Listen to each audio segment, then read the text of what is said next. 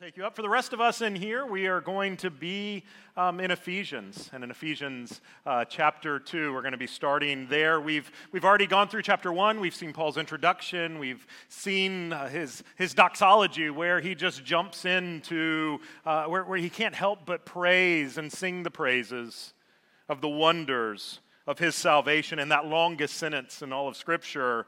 And then, as we've seen the last two weeks, we see Paul's prayer and thanksgiving uh, for the Ephesians.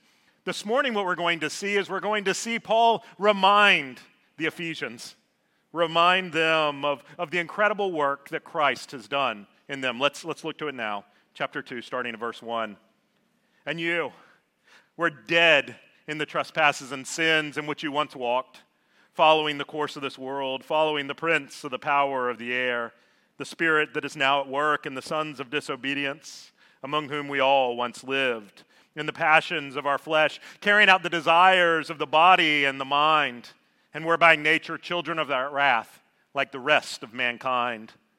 But God, being rich in mercy, because of the great love which He loved us, even when we were dead in our trespasses, made us alive together with Christ. By grace you have been saved and raised us up with him and seated us with him in the heavenly places in Christ Jesus, so that in the coming ages he might show the immeasurable riches of his grace and kindness towards us in Christ Jesus. Let's pray. Heavenly Father, this morning we pray that you would feed us here as we come to your word. Oh, would you help us to see with open eyes the wonders of your incredible grace? We pray in Jesus' name. Amen. Now, just this past week, I, don't know if you ever do this, like just scrolling through, and I can't remember if it was Instagram or Facebook. And, and as I was doing that, sometimes there's these videos that just kind of autoplay in the background, and, and sometimes they just like catch your attention. You're like, what's going on there? And, and there was somebody, and they took out a Dremel, you know, one of those little uh, power tools, miniature power tools, and they had an egg. And they cut the egg all the way around until it fell into two and dumped the yolk out, and then began to do the most intricate work on the top half of that egg. And it was, I was just sitting there, you know, it's like, why am I sitting here watching them do this? But I, I just get brought in as I'm wondering, what in the world are they doing with this egg as they just turn it into this most, this beautiful piece of artwork? I think often we, we, we, we like this idea of before and after. Do you know what I mean? You know, maybe you watch the, the shows about the do overs of a home or a room in a home or, or a restaurant that gets made over or a business that gets made over. The, this idea of before and after is very attractive to us and it kind of draws us, draws us in. Um, we, we like this idea of seeing something that is plain and ordinary or something that is just downright awful and see it turned into something wonderful. There's just something about it, it just kind of draws our attention. And it's that before and after that, that Paul is bringing to us this morning. He, he wants the Ephesians to truly understand their story. And to truly understand their story, they need to understand the before of their story and the after of their story. And he starts off with the before of their story, doesn't he? Verses 1 through 3. You, you were dead in your trespasses and sins in which you once walked following the course of this world, following the prince of the power of the air, the spirit that is at work in the sons of disobedience, among whom we all once lived in the passions of our flesh, carrying out the desires of the body and the mind, and were by nature children of wrath like the rest of mankind. What does Paul tell the Ephesians?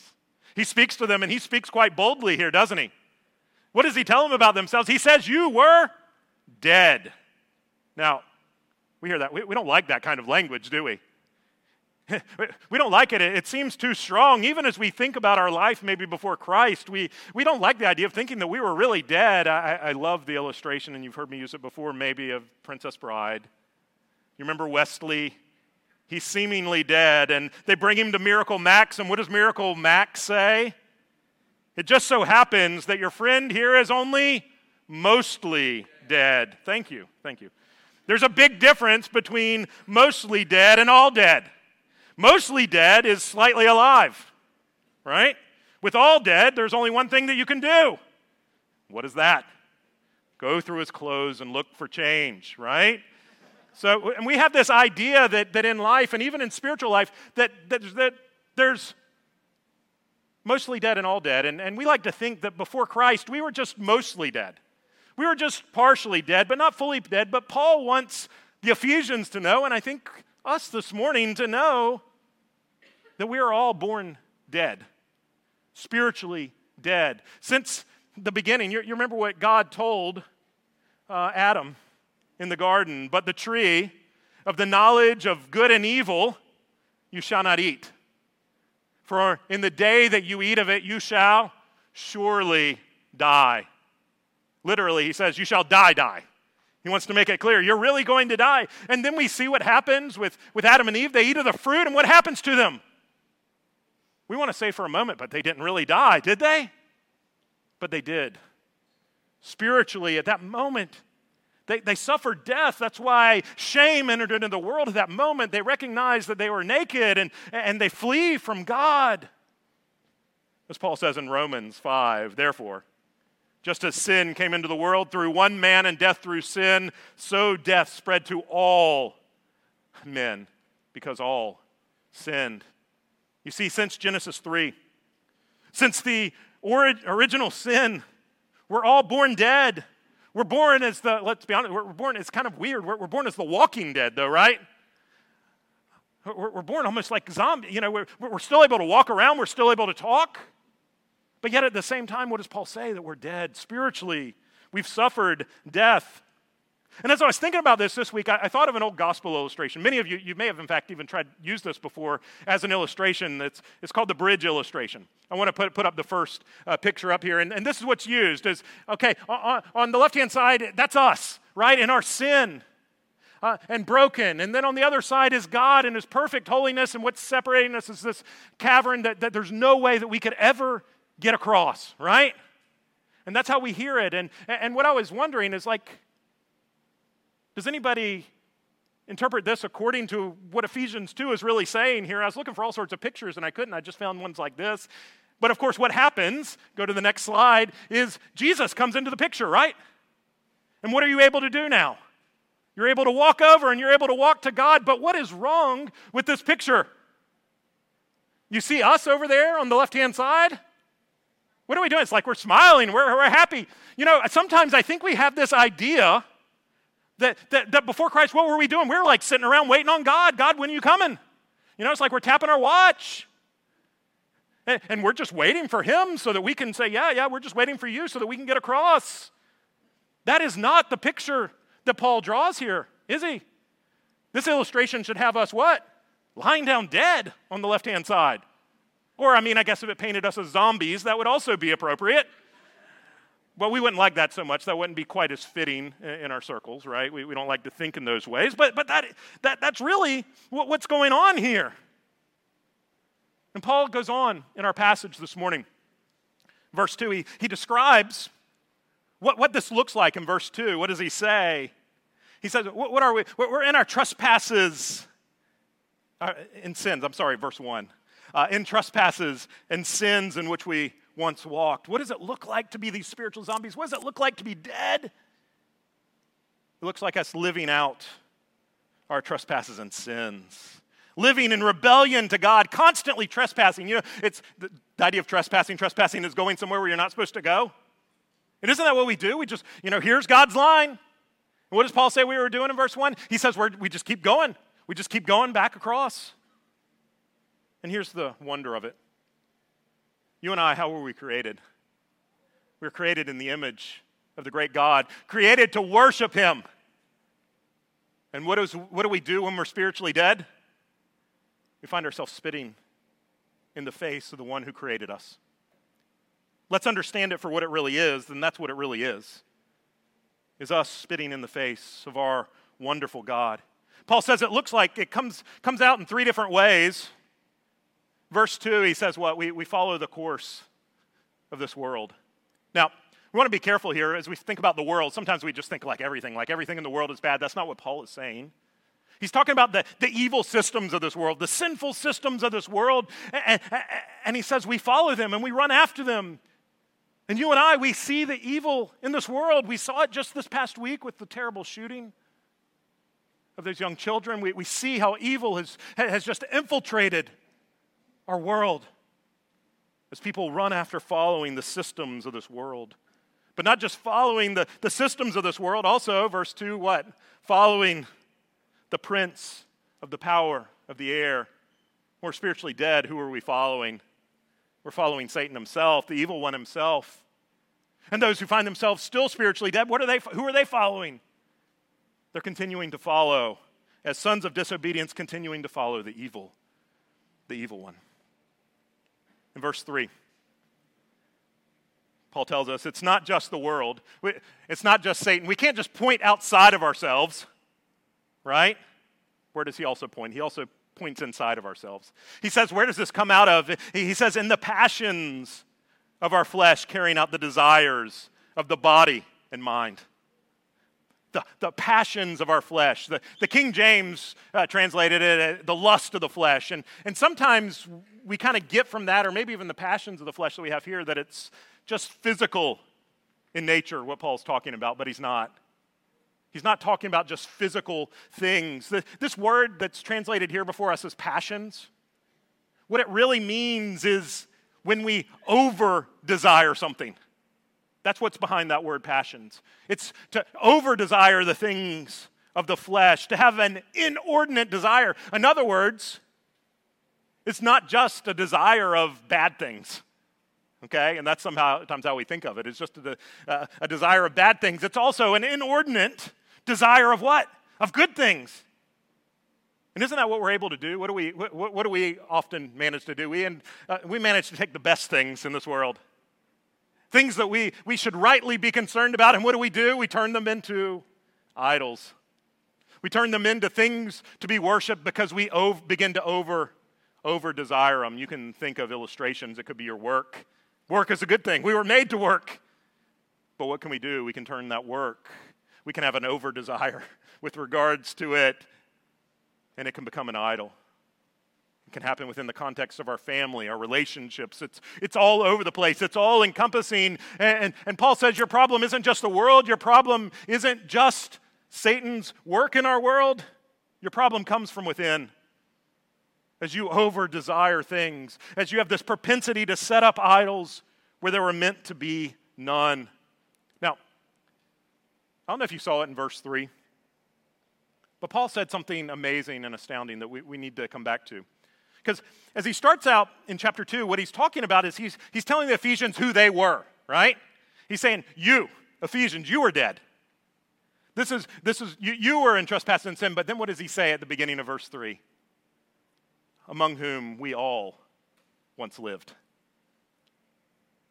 Paul's saying what? He's saying, I too. I, Paul, was once dead too, just like you, Gentile Ephesians. Now, what were the, the, the Ephesians doing? They were, what did their trespasses and sins look like? It looked like lawlessness, right? They were pursuing all sorts of crazy worldliness stuff sorcery, whatnot. You, you can, we can go through a long list, they were doing everything that they could to gratify their flesh. And yet, what, what Paul says is, I too was in rebellion. I too was in rebellion and trespasses. I, I, I, too was pursuing the passions of my flesh. But what did Paul's pursuing the passions of the flesh look like? It looked like keeping the law, didn't it? You have the Ephesians, they were being like as bad as they possibly could be. And Paul over here, he was being as good as he possibly could be.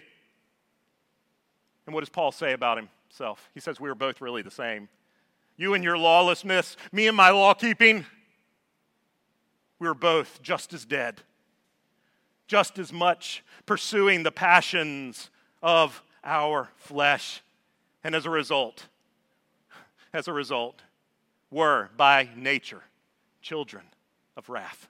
You see, it comes with an incredible com- consequence, and we don't like to think about that consequence, do we? And this is true of all. By, by nature, we're all by nature children of wrath, rightly deserving wrath, rightly deserving God's displeasure. Sin- Sinclair Ferguson puts it this way He says, as Christians, we are comforted by the thought that if God is for us, then who can be against us? But what if the reverse is the truth? What if God is not for us? What if God is against us? then it matters little who is for us. We are in eternal danger. That is what Paul means when he says that we are by nature children of wrath. As Paul says elsewhere, all have sinned, right? All fall short of the glory of God. And what are the wages of sin? The wages of sin are is death. The wages of sin is death. We're all born enemies of God. These, these spiritual zombies opposed to Him, rightly deserving His wrath. And I, I know this is all very negative. We don't like to think about that. You know, we, we, we prefer to just think about the positives that we're going to talk about in a moment, right? But we must understand the before in order to understand the after. If you don't understand who you were before Christ came into the picture, you will never understand the wonders of what Christ has done for you. I've quoted from him before, Jack Miller. He's gone on to be with the Lord. He was famous for saying this. He's saying, Cheer up. You're a worse sinner than you ever dared imagine. Cheer up. Folks, we need to understand that that's good news for us who are in Christ.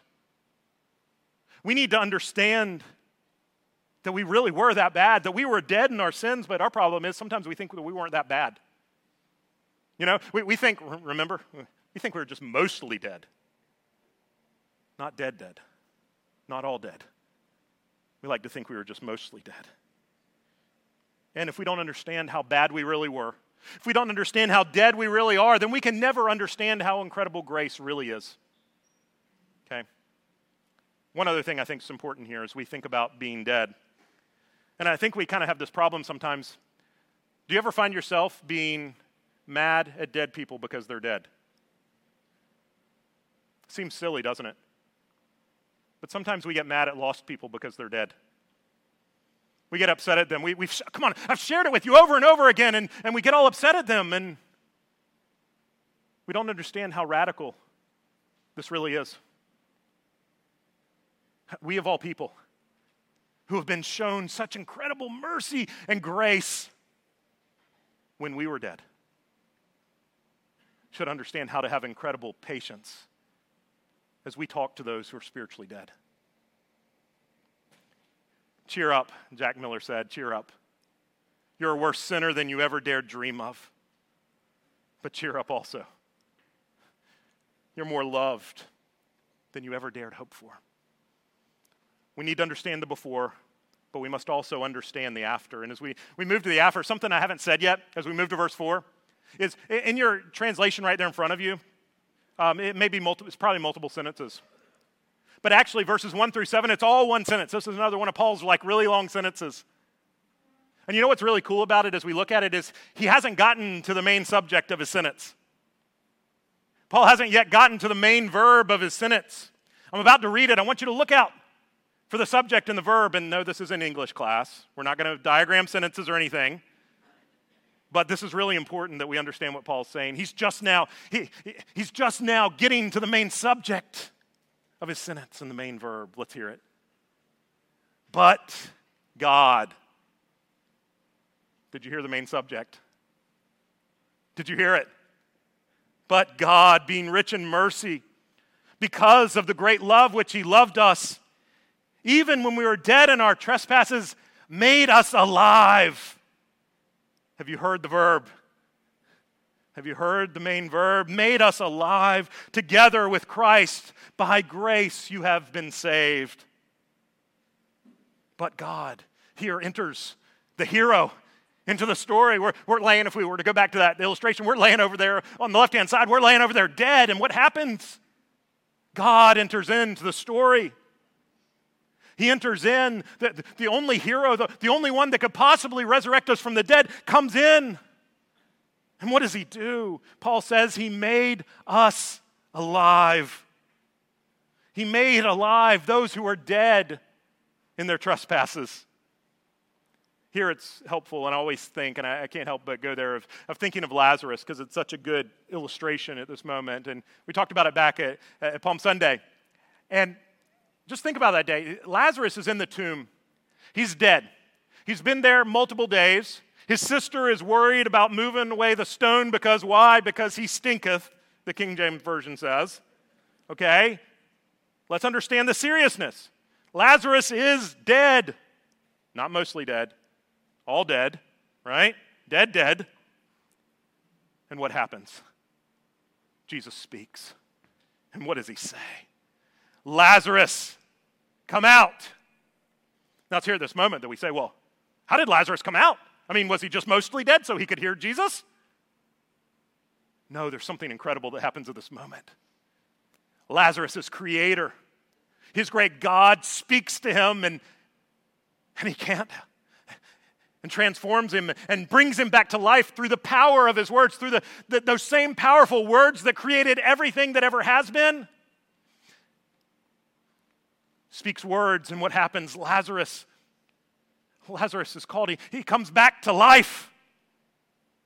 He who was fully, completely, totally dead is resurrected from the dead. And what Paul wants us to see this morning is, is that what Jesus did for Lazarus physically, he does for you and I spiritually. We were laying over there and we were dead. And if you're in Christ this morning, what did Christ do? He called out to you. And he called out with powerful words. Powerful words that went forth from him and brought you back to life. Do you understand how radical that is, that, that He brought new life to us, regenerated our dead hearts. By grace, Paul says, you have been saved. He reminds us of what? He reminds us of the reason. He's breathed new life into those of us who are spiritually dead. Why? And it's, it's by grace, it's out of His grace that He does this. In other words, God doesn't suddenly step into the picture and decide he's going to be gracious. That's not the picture here. And, and, he's certainly not responding to the cry and the call for mercy from the people on the other side of the cliff. Instead, what does Paul say in verses 4 and 5? Paul instead says, Because of the great love which he loved us, even when we were dead in our trespasses, you see, He's made you alive because He set His love on you, even when what? When you were dead. Even when you were dead, Paul says, He set His love upon you. Why? Because He is the great God of mercy and grace. It's who He is. It's his, in His very character. And so while we were yet sinners, Christ Jesus died for us. You see, everything turns on that incredible phrase, but God. When the hero enters into the story, we're not saved by pursuing him, he pursues us. He comes to us. It's by grace that you have been saved not because of trying really hard to be really good. Paul tried that, didn't work out. He comes to us out of his grace. This is incredibly good news. Have you heard it? Do you know who Ron Popeil is? What a transition. Ron Popeil, y'all remember him? Infomercial guy? Come on. Nobody used to sit there when they were kids and watch infomercials? Okay. Ron Popeil.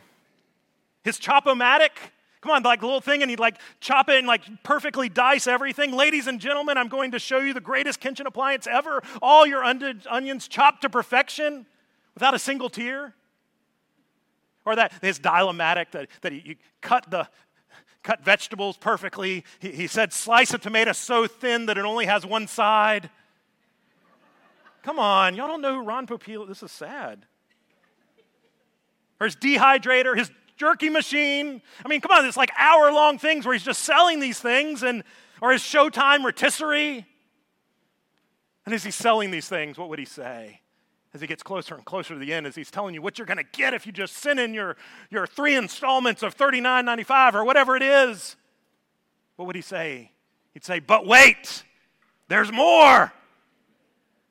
But wait, there's more. Now, Ron Popeil's, but wait, the, there's more wasn't that great. He was exaggerating quite a bit. What Paul has already told us is so incredible that we were dead, and we've been made alive again. He could have stopped there, that would have been enough for us. But in a sense, he's saying to us this morning, but wait, there's more. It doesn't end there. Verse 6 and raised us up with him, seated us with him in the heavenly places in Christ Jesus, so that in the coming ages he might show the immeasurable riches of his grace and kindness towards us in Christ Jesus. Paul here, he's speaking in the past tense. He's telling us of more things that are already true, that have already come true for us. Do you see it? We hear these words, and we, Peter was talking about this as well last week, right? That we have we've risen with him. We're, we're seated with him, and we hear those things, and what do we say? Really? I mean, I feel like I'm sitting in a gym and metal chairs, and I don't really feel like I'm seated in the heavenlies right now. Having to listen to this guy, and how can Paul say this? How can he say that it's already true of you and I if we're in Christ? You know, what, what about the pain that we're experiencing? What about the sorrows of this life, the brokenness, the broken relationships, the, the temptations towards sin, a world that seems like it's falling apart? It seems too good. But in verses 5 and 6, did you see the common denominator of it all? What does it say in those three promises? What, does it say? He, he made us alive together with Christ, raised us up with Him, seated us with Him in the heavenly places in Christ Jesus. What is the common denominator? But Christ. He is the common denominator. Jesus is the common denominator. Our union with Him is the common denominator. Earlier, I mentioned that we, we struggle to believe that we were really dead when Christ came to us. We, we want to think that we had something to offer, that we brought something to the table. But the weird thing is, this is just how, our, how we work and just how broken we are at times. Is I think so often we also think that the reverse is true. We, think that now that, that we're still, maybe we're not dead, dead, but, but we think, well, I'm still like mostly dead right now as I'm trying to live out as a Christian, as I, I struggle with it. And, and we don't understand how radical it is, not that, just that we were once dead and are now alive, but now we are truly alive. And we're no longer dead. And as you sit there, you're not mostly dead. Don't believe the lie. Let's understand the incredible truth of this. And it comes to us this morning as, as I'm going to share it in two parts. That these things are true, that He's already made us alive that He's raised us up, and that we're seated with Him. First of all, it's objectively true. Okay? We want to think that this is objectively true. Now, what do I, I mean by this? Uh, I, am kind of meaning technically, um, I'm meaning judicially, I'm meaning legally. In other words, Jesus, whenever he came to earth, he was our legal representative. Okay? Just in a way, as Adam was our, our representative at the beginning in, our, in the original sin, Jesus comes as our legal representative. And he, he walks perfectly the life that we were supposed to live. And he goes to the death, the life, the, the death that we were supposed to suffer. And so we're united to him in those things. And so our being made alive our being raised, our being seated in the heavenly places are ours. Why? Because Jesus has done them. Because our legal representative has gone and done them on our behalf. Okay? So you see how there's like this legal transaction going on. It's something that is now objectively true for us. And so we ask ourselves questions like Are we righteous now? And what's the answer? Yes and no, right? Because we can think of the no, right? Who, who, who in here is righteous? Who's, who in here is going to go forth living a perfect day today? Who in here can make it through the day without sinning? All right. No takers? All right. But at the same time, what the gospel tells us is that objectively, at this moment, the God of the universe looks down upon you if you are in Christ and he sees the perfection of his son. He doesn't see your sin. He doesn't see your trespasses. He doesn't see your idolatry. He sees the perfection of his son. Be amazed. It should leave us in awe and wonder. Jesus' life was our life, his death, our death, his resurrection, our resurrection. And so, in that way, we, we were brought back to life, we were raised, and we're seated with him in the heavenly places. But wait, there's more. Our union with Christ does not just mean some objective declaration, okay? It does mean that, but not just that.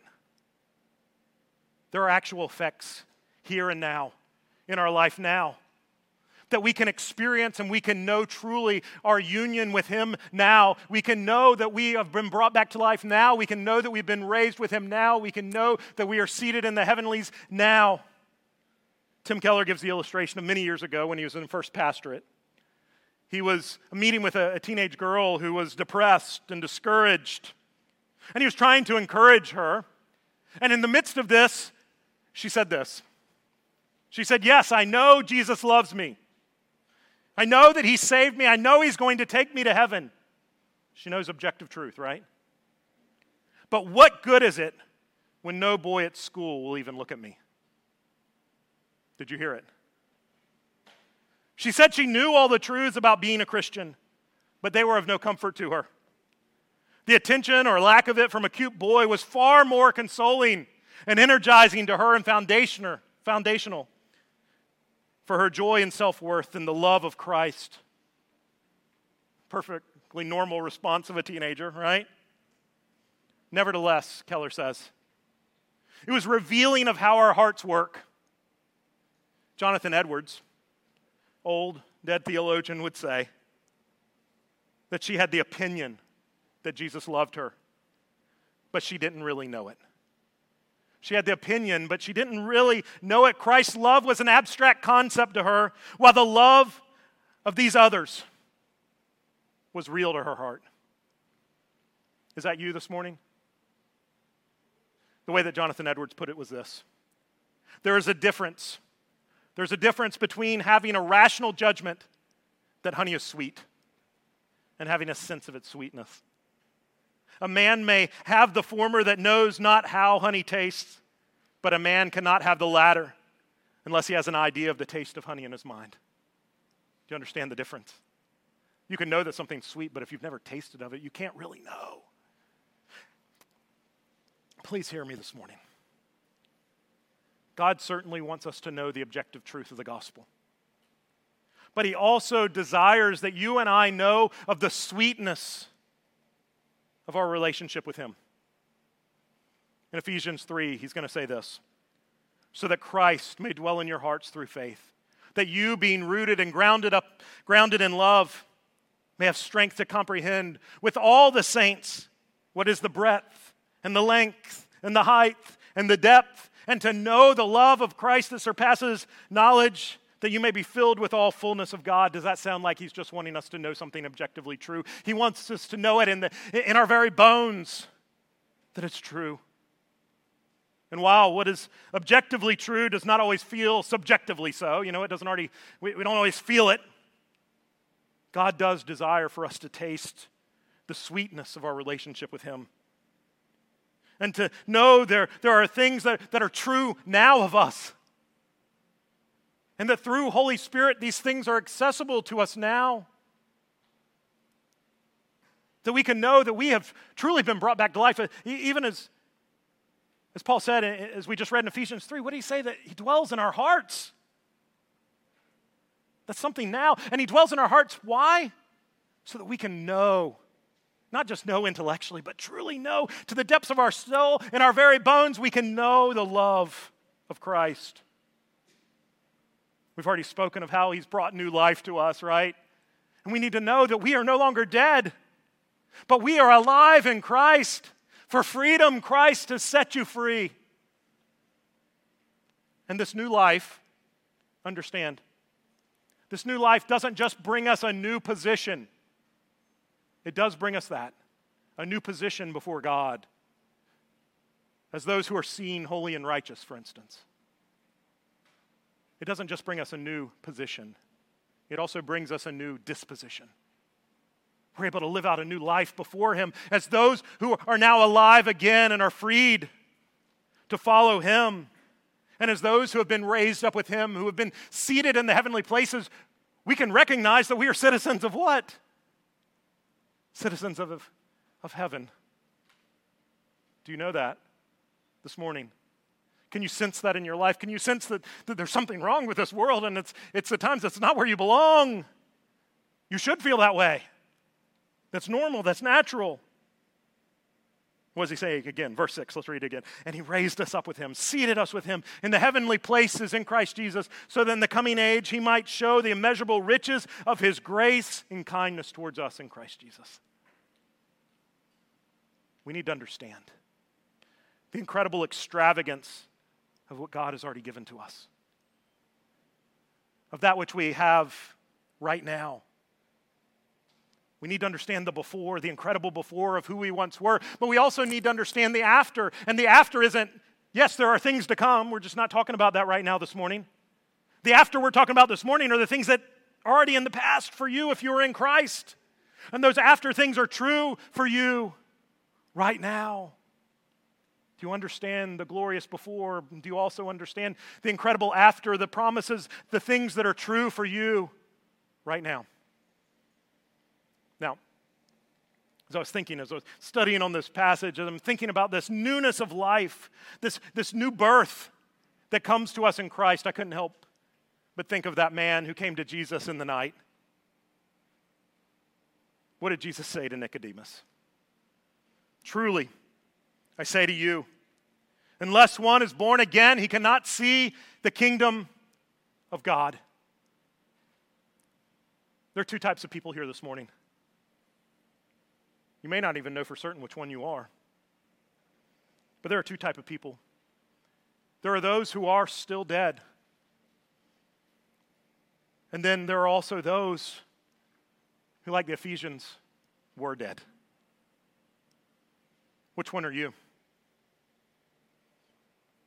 Now, my, my fear this morning, even as I preach, I, and I know this is likely true, the fact that there are some in here who think they're alive and they're actually dead. You see, they got the right knowledge, has worked its way into their brain, but they're still dead. It hasn't gone any farther than that. Oh, how that brings great oh, angst to us this morning. There's others of you in here who may know that you're dead. Now, you might not would like to use that language. you may not like use our use of our language of being dead this morning. But you'd say, "Yeah, I rebel against God. I don't really care what He has to say about my life." if you sense that you might be dead, now here's what's going to seem counterintuitive because I've already said, what can dead people not do? Dead people can't do anything, right? And I'm about to tell you if you think you might be dead to do something. You might think that's crazy. But you know what? It's not.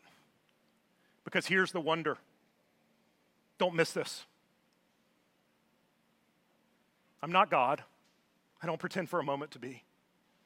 But God, at this very moment, through the power and the work of His Holy Spirit, may be bringing one more of you to life right now. That He may be breathing new life into you. He may be calling to you and saying, Come out. And this morning, you have the opportunity not because you're big enough or strong enough or powerful enough, but you have the opportunity to respond and hear him because you're hearing him now for the very first time, really. And you can say, I don't want to be dead any longer. I want this new life. Would you forgive me of my sins, for they are many? I want to believe in Jesus. You could do that this morning. Now, there's many others, maybe most in this room, I don't know, who are already believers. These words are just as important for us. Remember, this is that's who they were written to, right? Those who were dead. But are no longer? Are you growing, even this day, in wonder? Are you growing, even this day, in wonder of your before and after story? Are you growing in wonder of who you once were and what God has done for you by His grace? While you were yet dead in your sins and trespasses, that He came and rescued you. Do you understand this morning how grand, how great this morning the incredible grace of God is? That you who were dead, dead, has been brought back to life. Cheer up. You're far worse than you ever dared imagine. You're more loved than you ever dared hope for. Do you believe it? Let's pray. Father, how I just pray you'd be at work in our hearts. Oh, for those in this room who may be dead, would you be bringing them and breathing new life into them through the work of your Holy Spirit, regenerating their hearts and bringing to them new life? And for those of us who were dead, oh, would you help us to believe even more in this moment the wonder of your gospel? that we who were dead in our sins and trespasses, that you stepped in to our life and saved and rescued us, and, and, not just objectively so, but, but you are giving to us now wonderful, wonderful things as we find ourselves now alive in Christ, raised up with Him, seated with Him, even at this very moment. Oh, would you help? Help this truth not to just be objective in our minds, but that we might be able to taste the sweetness, even this day, of the gospel. We thank you, Lord Jesus, for being present with us this day. We pray this all in your matchless name. Amen.